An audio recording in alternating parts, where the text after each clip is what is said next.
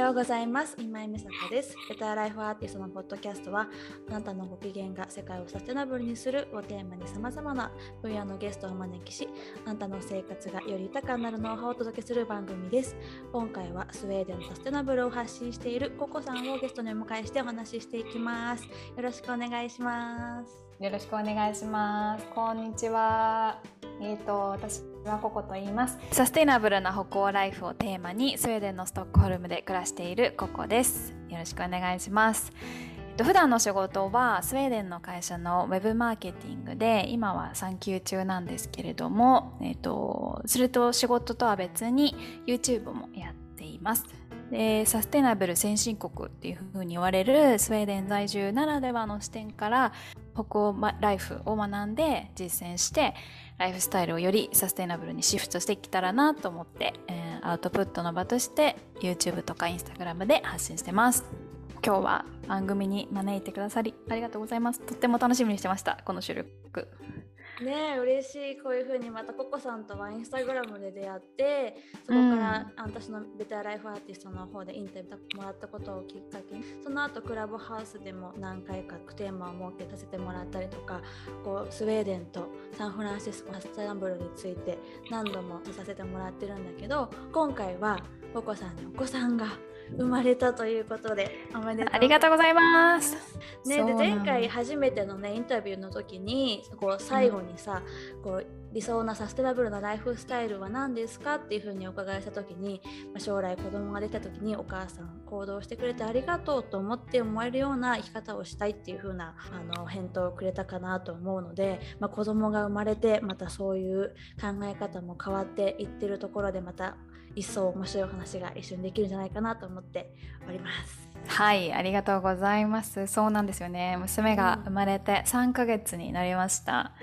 もうね、第一子だから本当に右も左もわからなくって、うんあのでも楽しいステージで、あの人生の別の次のフェーズかなと思って楽しんでます。よかったよかった、はい。私も子供がね2歳になるのでなんか、ね、ママトークだね。そうママトークもできたらいいな。前回はそういう話ってトトークテーマとしてなかったと。なんかそこをまた新しくお互いに弁し合えたら。はい、ありがとうございます。そう。でね、前にインタビューでお話しさせてもらった時に、やっぱりその地球を住める状態に保ちたいから、やっぱりこういうアウトプット、サステナブルなライフスタイルにしたいなって思っていて、で、まあ大人の責任だから、やっぱそれを取って、で、子供が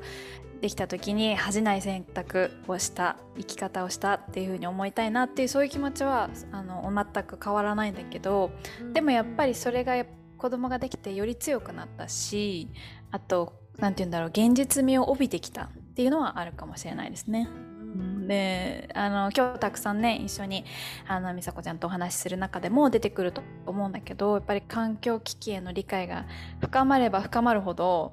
まあ、これはね本当に人類全員で本気で取り組んで解決しないと相当まずい世の中になってしまうなっていうような危機感を感じるとともにもうそれに向かって前向きに、まあ、取り組んでいきたいなっていうエネルギーがやっぱ子供ができたからさらに湧いてきたかなっていうふうに思います。そうだねそういう風にやっぱお母さんの影響力って家庭の中でもやっぱり大きいしサステナブルって生活と,、にとてもこうつながってる部分が多いから日々そういう選択をするお母さんの姿勢っていうのは子供がねに伝わっているからその私がテーマとしてあなたのご機嫌が世界はサステナブルが楽しくねお母さんもいう知識なんで実実行できるなんかサイクルいいなといううん、本当ですよね。そう思います。最初はママだからできるサステナブルスウェーデンとサンフランシスコで実践していることについてお話をしていきたいと思う。でうん私が見たレポートのドイツのベルテスベルテルスマン財団が独立した専門家のチームによって制作される持続可能な開発レポート2020年版の方に世界 SDGs 達成率1位にスウェーデンがなったと書かれてて、ねね、その実際に住んでるココさんのスウェーデンのならではの国とかを教えてもらいながらサンフランシスコではこうだよっていう話をしていきたいんだけどうんうん。どうですか？ねえ、ほんとね、2020年1位ってあのニュースで出た時びっくりしたし嬉しかった、そんな国に。そ。れニュースになってるの？ああのね出た時はね去年はね、うん、うんうん。うんやっぱり1位になったら嬉しいじゃない？どの国も。だ,、から、うん、うん、ニュースになってて。で今年2021年だったらフィンランド、えが1位でスウェーデンは2位で。でデンマークが3位。みたいなねやっぱ北欧勢すごいですよね。すごいねなんだろうね、上位にねサイズ感と意識の感じがちょうどマッチしてるのかな。うんかもしれない。あとすごくなんかこう自然に近い人たちだなっていうか、うん、やっぱ人口も少なくて自然豊かでなんかこう、うん、それを守っていきたいみたいなあの自然とのつながりが国民性というかアイデンティティに入ってるなっていうのはすごく感じますねここに住んでて。ちなみにスウェーデンって人口何人口はね全部で言うとちょっと待ってねこういう数字がすぐ出ればいいんだけど。えっ、とね人口うん、え1000 1000万人。あ少ないね。少ないでしょ？でえっ、ー、と900 9 1 million がストックホルムの人口、あほぼストックホルムに。うん。100万人？うん。うんそうね。そうそうそう。だからあのー、とちっちゃいの スウェーデンって。ね、めちゃくちゃ。だってアメリカ3億人で日本がまあ1億ぐらいだと思う。あそう。うん。少ないんだよ。だからなんかいろんな国の話とかするときにスウェーデンはとかデンマークはとかアメリカはとか日本はとかって言うけどやっぱパーキャピタで話さないと全然ね 数で話普通の数で話してしまうとねわからないよね。うんうん。うん。大きすぎて違いが。ね、アメリカが、まあ、うん、そうだから今回アメリカ全土では私も話せなくてサンフランシスコっていう土地に絞ってお話しいただいたら、いただけたらと思う、最初にゴミと、はい、ゴミ問題ってどういうふうにゴミ問題ね。取り取り組むんですか？ゴミはねスウェーデンでもあのウェイストゼロってゴミをね出さないウェイストゼロっていうのを目指していてで家庭ゴミのうち99%がリサイクルかもしくは再生可能エネルギーになっているんだって。すごくない？99%再生可能エネルギーになってるということでバイオにしてそうそうそう。例えばあの燃やすものとかあとは食べ物のなんていうの、うん、生ゴミとかをバイオガスそうそうコンポストじゃなコンポストしてるとこもあるんだけど、うん、そうバイオガスにあの変えてっていうそうそうそうすごいよね。で何よりリサイクル率っていうのがすごく高い、うん、であのー、街の至る所にその道路とかスーパーとかアパートの中とかね地下とかに大きなリサイクルボックスみたいなのがだんだんって何個かあって日本でいうゴミ捨て場みたいな感じで、うん、たくさんあるのねいっぱい。で買い物ついでとか散歩ついでとかにリサイクルに行くっていうのが当たり前でこう街歩いて街というか、まあ、その辺歩いてるとリサイクルに行くんだなっていう人がいっぱいいるんだよね。だからこう生活のスタイルライフスタイルになってるんだなっていう感じがしますねリサイクルが。でその中でもすごくいいなって思うのがペットボトルとかあの缶ビール飲んだ後の缶とかっていうのがデポジット製になってるんですよ。それがペットボトルと缶っていうのが面白いよね。うん、ねアメリカだと瓶ガラス瓶になってるけど、ペットボトルと缶。うんうんうんうんうん面白いよね。そうでデポジットってどういう風になってるかっていうとその、まあ、お買い物の時に普通にその瓶とかあ瓶じゃないねペットボトルとか缶とかを買う時にそのデポジット費用っていうのが1クローね日本円でいうと12円くらいなんだけどそれがあのすでに入っていて。いいうん、そう支払う形になってんだよね。で飲み終わったらそれを集めといて、まあ、大体袋いっぱいぐらい自分になったらそれ持ってスーパーに行ってスーパーに行くとその回収マシーンみたいなのが1個ずつウィンウィンってこう入れていってでそれで、うんとまあ、いくら返してもらえるかっていうかレシートっていうかチケットみたいのが出てきてで自分の普段の買い物をする時にそのカードをスキャンカードっていうかレシートをスキャンするとその分割引されるっていう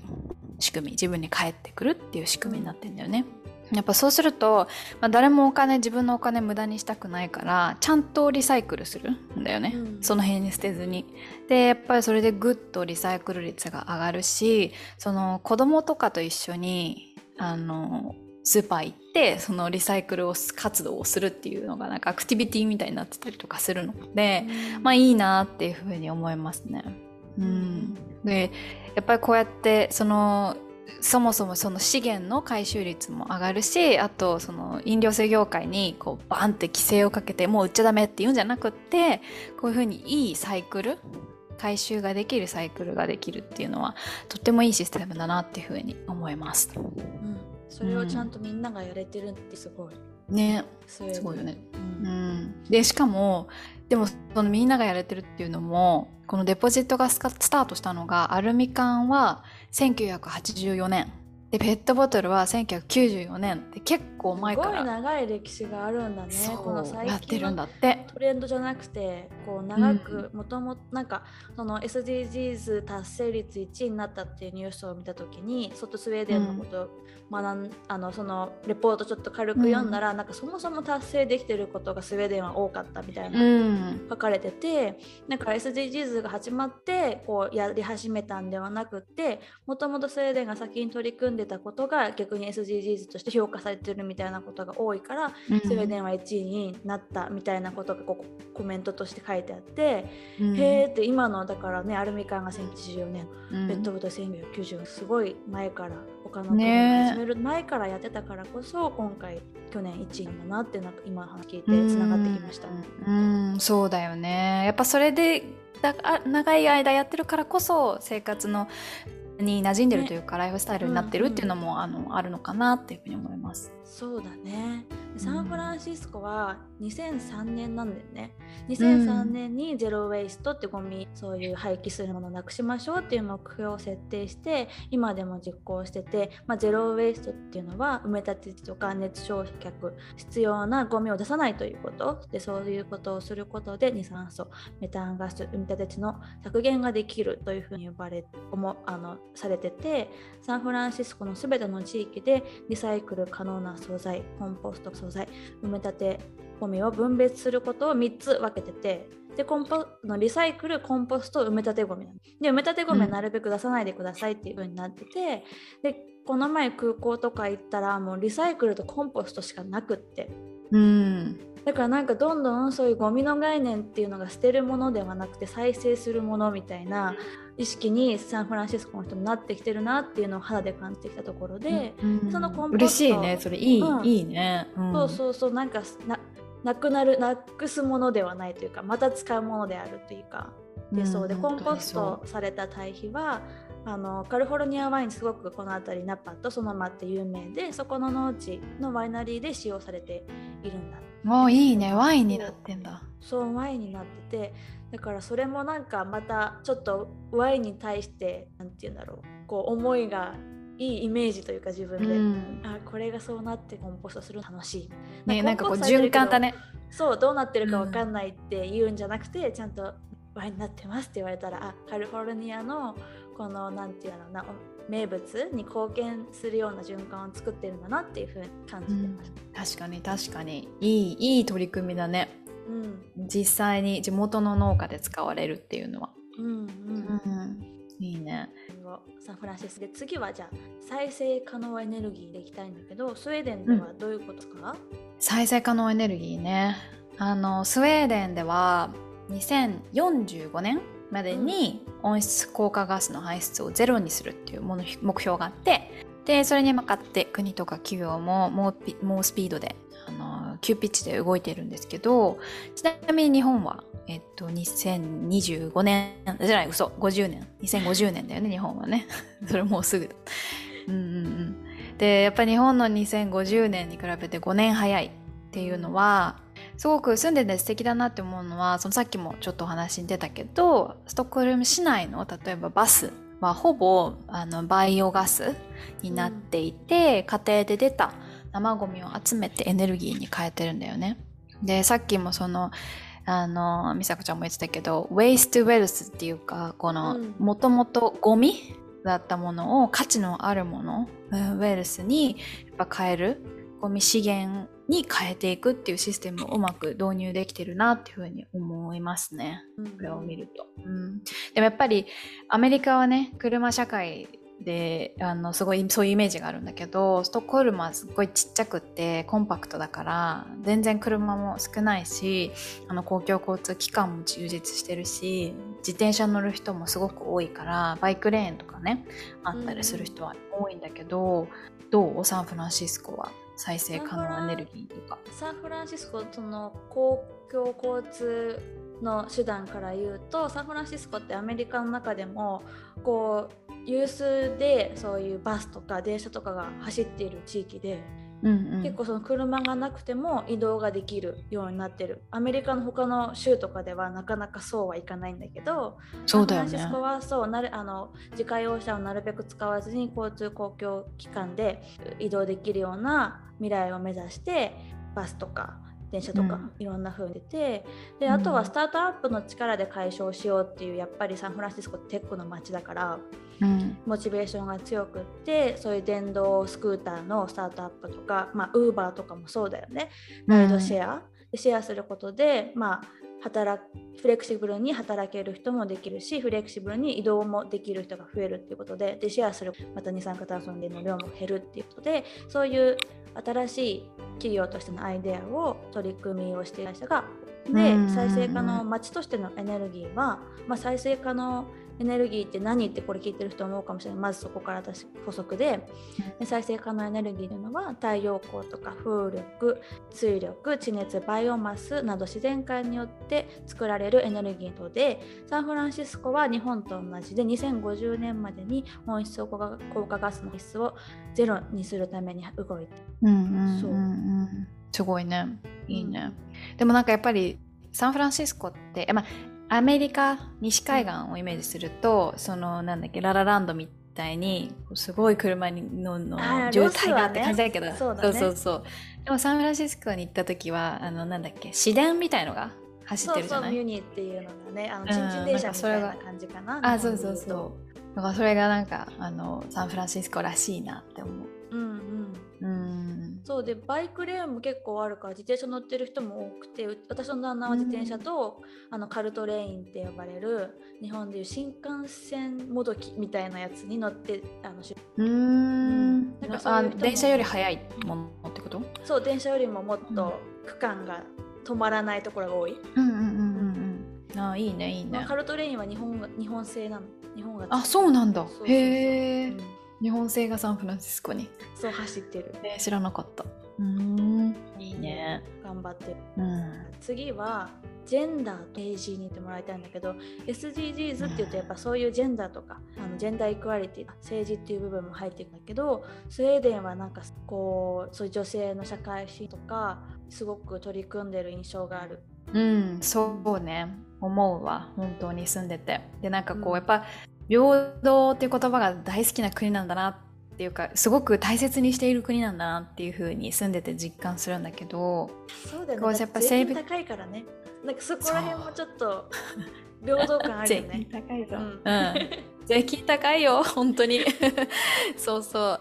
でもなんかこうやっぱりあの性別に関わりなくこう機会を得られるようにっていう風にみんなが気をつけてる印象でそれは政治もそうだしあのそうじゃなくて住んでる私たちもそうだしあの仕事上の会社っていうのもそうなんだけど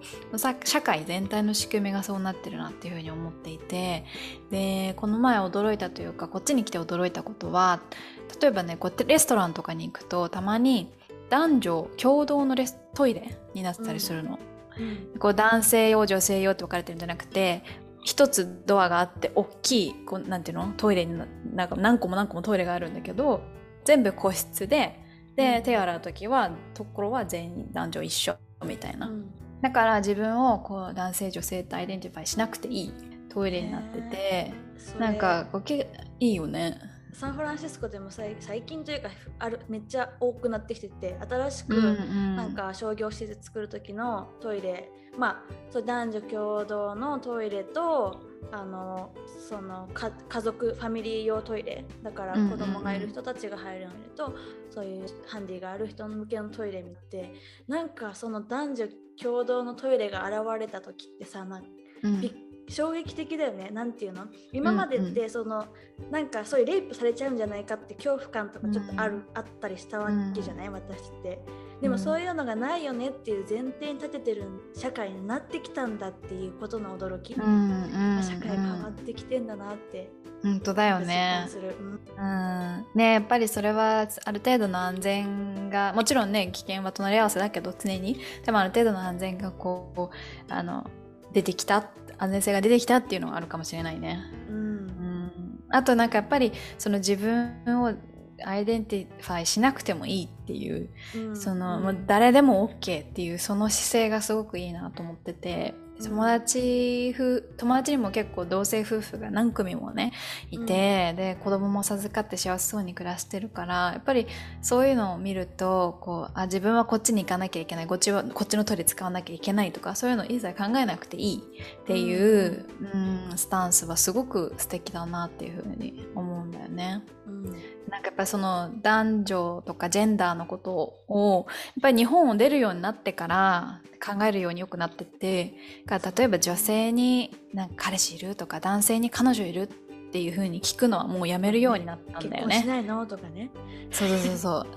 そうそうそうだから好きな人いるとか男女だと男の人に女の人好きなんか誰か好きな子いないのとかじゃなくて好きな人いるってとかあとはパートナーいるって別に結婚してるしてないは関係ないみたいな、うん、なんかそういうようなあの聞き方をするようにはなったかな。そうだ私、聞かないわ。なんか聞かないっていうのもいいね、うん、なんだろう。アメリカの人自分で言ってくるのを待つ。あ確かにアメリカだったらアメリカの人はみんな自分からこう結構言ってくれるから、うんうんうん。うん、あの聞かなくても「うん」って言ったら、うんうん、あの多分こっちもさあのなんていうの？こうそういうの否定しないって姿勢でいる姿勢でいるからそういうのも分かって言ってくれてるところはあると思うんだけど、だからそういうなんか姿勢でいるっていうのも大事にしてるかなそうだね。決めつけないっていうね。そう否定するような風な聞き方とかしちゃうとさ、うん、とかそういうふうに感じてるとそういうふうにパッて言っちゃったり、うん、そういうのはこうななるべくなくフラットに言おうっていう気持ちで構えてる。うんうんうん、いいね。なんかアメリカに来るとそうびっくりすることばかりこうカミングアウトされる。うんうんうんうんうん。なんかアメリカってそう本当にアメリカでくくるのはよくないけど、うん、でもこうプレゼンテーションがすごく上手じゃない？アメリカ人って、アメリカ育った人ってこう自分から話すその能力というか、うん、だからそれがすごいなと思う。スウェーデンはね日本人と似てて結構シャイだから聞かないと、うん、あの 話が進まないとまでは言わないけど、うんうん、そうそうそう。やっぱり、ね、聞いてあげるっていうことが結構多いかも。うんなんかアメリカはまずぜ、ね、まず第一歩に友達になれるかどうかの試験みたいな感じでなんか私こうなんだけどこういう感じでみたいな。なんだなんだよねってこう一旦言われてそれでなんて返すかによって多分なんかあるんだろうなっていつも思ってる。あ今後付き合うかどうか。そうそうそう あこれは試され試されてるっていうかあ、うん、なんかどういう感じか探ら探られてるというかなんかだなってうんうんうんうん。面白いね。うん、うん、あとなんかねスウェーデンはそのジェンダーとかまあいろんな違いとかっていう政治とかっていうところで見ると移民がすごく多いのね。そうだね。移民だってそう。いう難民受付とかもこの中ではすごく積極的にやってる国だよね、うん、そうなのそうなの。だから2015年にあの難民がわって出た時にはものすごい量受け入れたんだよね。だからやっぱそこにはかなりあの政治面でもそれから私たち個人面でもやっぱり気をつけているところでダイバーシティっていうのがすごい大事ででそれをすごく感じたのはあの子供ができてからおむつコーナーに行くわけですよ。うん、今までは行かなかったコーナーに。そしたらすごく面白いのがそのおむつスウェーデンのおむつメーカーなんだけどやっぱパッケージでその子供の顔が違うわけね。うん、その乗ってる子の。でサイズによって違うんだけどその子供の顔がアジア人系とか黒人系とかヒスパニック系とかアングロサクソン系とかあと双子とかそれから髪の違う髪の色が違う兄弟とか、うん、それからダウンシンドロームの子とかそういうの子たちいろんなあのバラバラのこうダイバーシティを大切にしてますっていう感じのパッケージになっていてあのアメリカとかやっぱね移民が多いとこではそうだと思うんだけど日本ではまず見ないそうだ、ね、あのパッケージだな。って美人なちょっとハーフの子みたいな。そうそうそう感じじゃない 日本って。あれ何なのってこうなんだろうね。こうちらこの海外勢からずっと思うけど、うん、逆に今聞いてさそんなにいろんな人種の人がスウェーデン住んでるんだってちょっと、うん、でもやっぱり、まあ、もちろんあのいわゆる白人っていうスウェーデン人は多いけど、うん、でもあのすごく、うん、いろんな人種がいる。かなり多い。アジア人はでも少ないかな比較的、うん、そうだよね、遠いし、ね、そうそうそう。そう。この前その動画をねあの撮ったから今度 YouTube かインスタにあげようかなと思ってる、すごいいいなって思った。ここなんか気持ちよかった。それを見てて。あこんだけいっぱいあったらうんいいなって。そうそうそうそう私は企業目線で私これ担当だったらすげえ大変だろうなって。わかるわかる。そこをやるっていうね、うん、そうそうそう。そこにコスト避けるっていう、うん、そうそうそう基準が高く持てるっていう会社っていうのは素敵なことだよね。うん、多分そこを大切にしてますっていうアピールをしたい、うん、それをそのそのためのマーケティングでもあるとは思うんだけど、うん、そうそう。なんだよね。どう？サンフランシスコジェンダーというと。サンフランシスコ本当にいろんな人がいろんな文化背景を持った人が住んでて、うん、でもあのアメリカって聞くとこうやっぱり白人系の人が多いんじゃないかって想像ねすると思うんだけど、うん、サンフランシスコは一番アジア人が多いんだよ。うん、あのアメリカ最大の中華中華街とかがあるし中国系の人、うん、まあ私みたいに日本人系の人とかアジア系の人がすごく多いから、まあジェンダー的に住みやああ私のアジア人からしたらすごく住みやすい感じが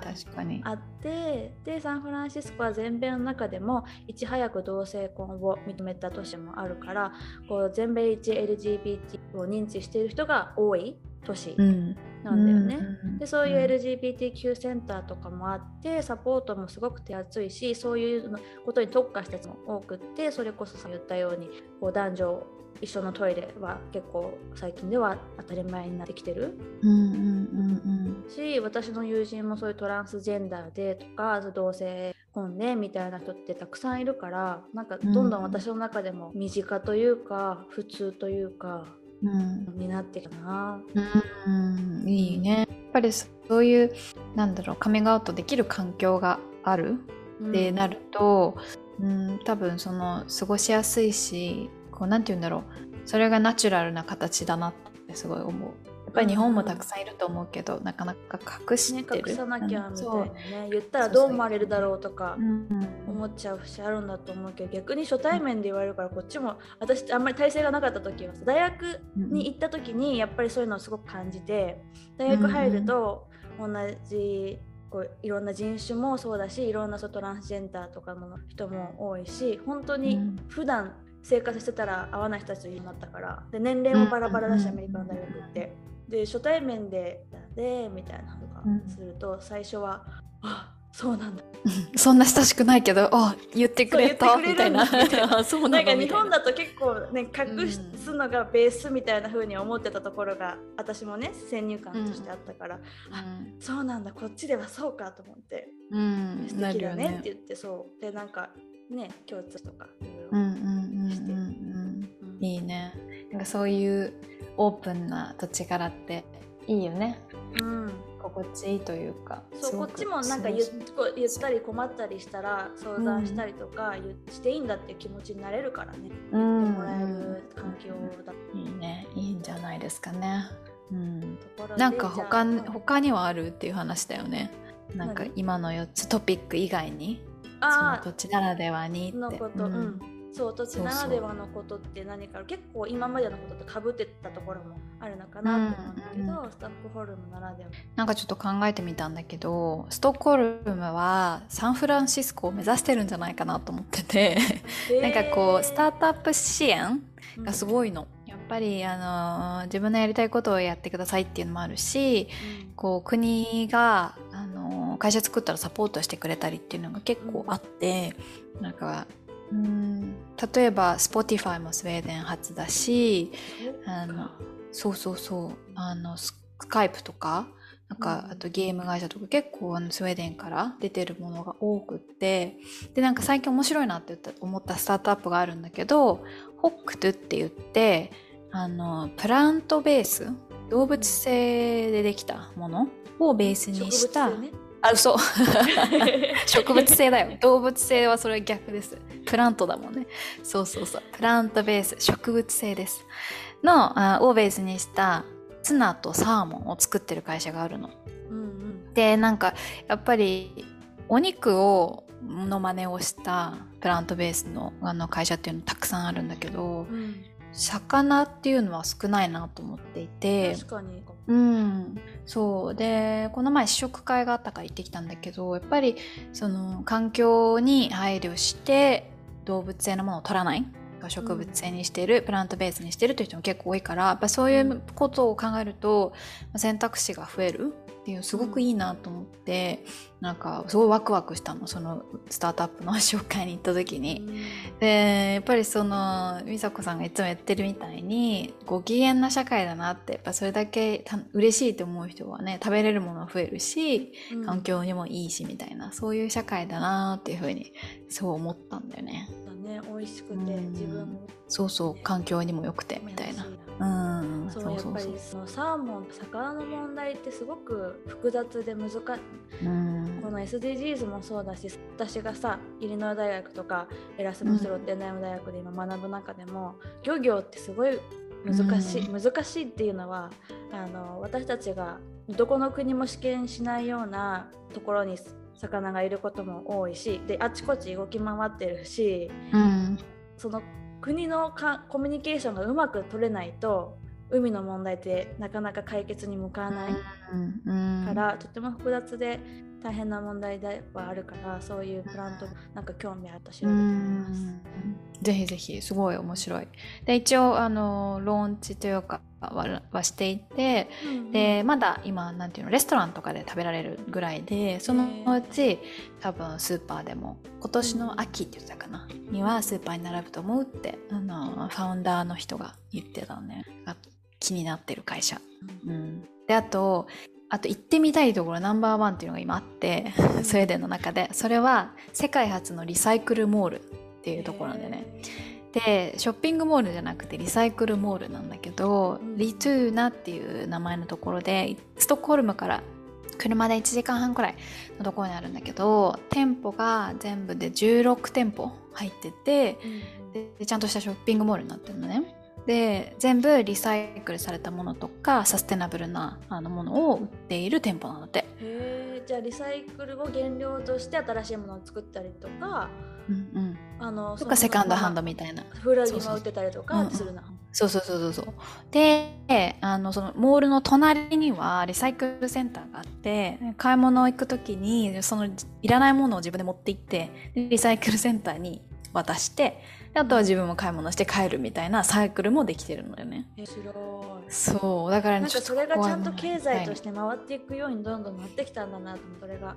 うん。うんすごいよね。やっぱりリサイクルなセカンドハンドのお店っていうのもストックホルムもたくさんあの街中にもあって、この前一つ大きいところにあの行ってみたらあの若い子たちうん。ファッションを楽しむ若い子たちがたくさんいてぱもう今の若い子たちってよりそういうなんて言うんだろう。敏感だよね。そう敏感にエシカルなあの消費をしたいとかサステイナブルなものを買いたいっていうあの人が多いからかあの本当に若者で賑わってたの。特に若い女の子で。だからいいなこういうあの素敵な買い物の仕方があってっていうふうにすごいね、思それったんだよね。いけてるって思ってやってるってことね。そうそうそうそうそうお金がないからセカンドハンド買うとかそういうことじゃなくてあのいけてると思ってやってる。そういう風に変わってきたなって思いますね。うん、なんかどう？アメリカサンフランシスコもすごくいい取り組みして引っ張ってってるってアメリカを引っ張ってってる世界を引っ張ってってるそんなイメージだけどなんかある？そうだね。だからサンフランシスコはやっぱりそういうテックの力うん。でいろんなものを解決しようっていう動きがこうサンフランシスコならではなのかなっていうふうに出て、まあ、Google とか Facebook、Apple とかはじめとしてさまざまな環境解決に取り組んでいてそのやっぱ Google とかはあのカリフォルニアアカデミー・オフ・サイエンスっていうあ世界でも結構と最もサスその館的には世界で最もサステナブルな科学館っていう博物館っていうふうに歌ってるんだけど、うん、そういうところと協業してあのリサーチを楽しく Google のホームページでどういうふうに学びを提供したらいいかっていうのをみんなに学生向けにとか一般の人向けに伝えてたりとかするようなものがあるしあとさっきも言った Uber とかあの、うん、電動ライドシェアとかのスタートアップは多いしあと食べ物もベジタリアンとかそういうビーガン向けのプラントベースその中でも私がしたサンフランシスコ初の商品はエッグっていう社があってそれは卵液の会社なのあれはサンフランシスコのスタートアップ、見たことある？食べた？うん、私、うん、見たことある。食べたいと思って、うん、あれ豆うずら豆が原料でなっててで黄色い液体とそういうだろう卵焼きみたいな形状とかいろんな形状でた、ま、卵じゃないものから卵っぽく作られてるものが売ってるけど、うん、私はねあの液体の方を買ってなんかパンケーキとか作る時とかにはすごくいいと思う。そのまま食べるとやっぱり卵を普段食べてて好きな人にはなんか物足りなさみたいなのがあると思うんだけど、うん、でもパンケーキとかそういうのを作る時の卵として使うにはもう全然わかんないっていうか美味しく食べれる。うんうん。やっぱスクランブルエッグとかそういうふうにするとわかる。テキスチャーが違うあのふわふわにはならない。まあそうよね。うんうんうん、からでもいいね。でもそういうふうに、ホットケーキとかパンケーキに入れられるんだったらいいね。そうそうそうパン作る時とかには、うんうん、そうだね、サンフランシスコはあと普段住んでてやっぱりさそのリサイクルじゃペットボトルから新しい服を作るってさ既存の服を作るルートよりも難しかったりするわけじゃない？いろんなチャレンジブルがあるわけ、うん、なんかそういうのをちゃんと会社のストーリーとしてたブランドが多くて、うん、そこにやっぱり私たちなサステナブルをしたいって思ってる人たちは買いに行ってるよ。があるな、うん、でもその旦那なブランド。し、若い子はどうだろう？思い出す。泣いてる？大丈夫？大丈夫。夫が見てる、ごめんね。泣かないように、寝寝させてきたんだけど起きちゃった。いやいやいいのよ。泣くもんだから。えいつでも気にせず出てってね、うん、うんうん。うん大丈夫夫が。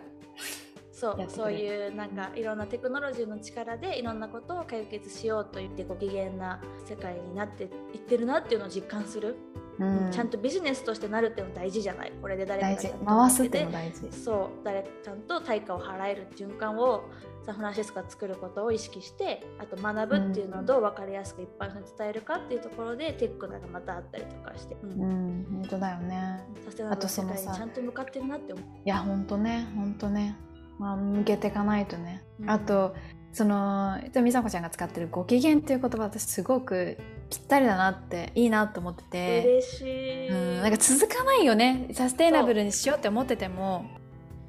今回はここまで次回に続く。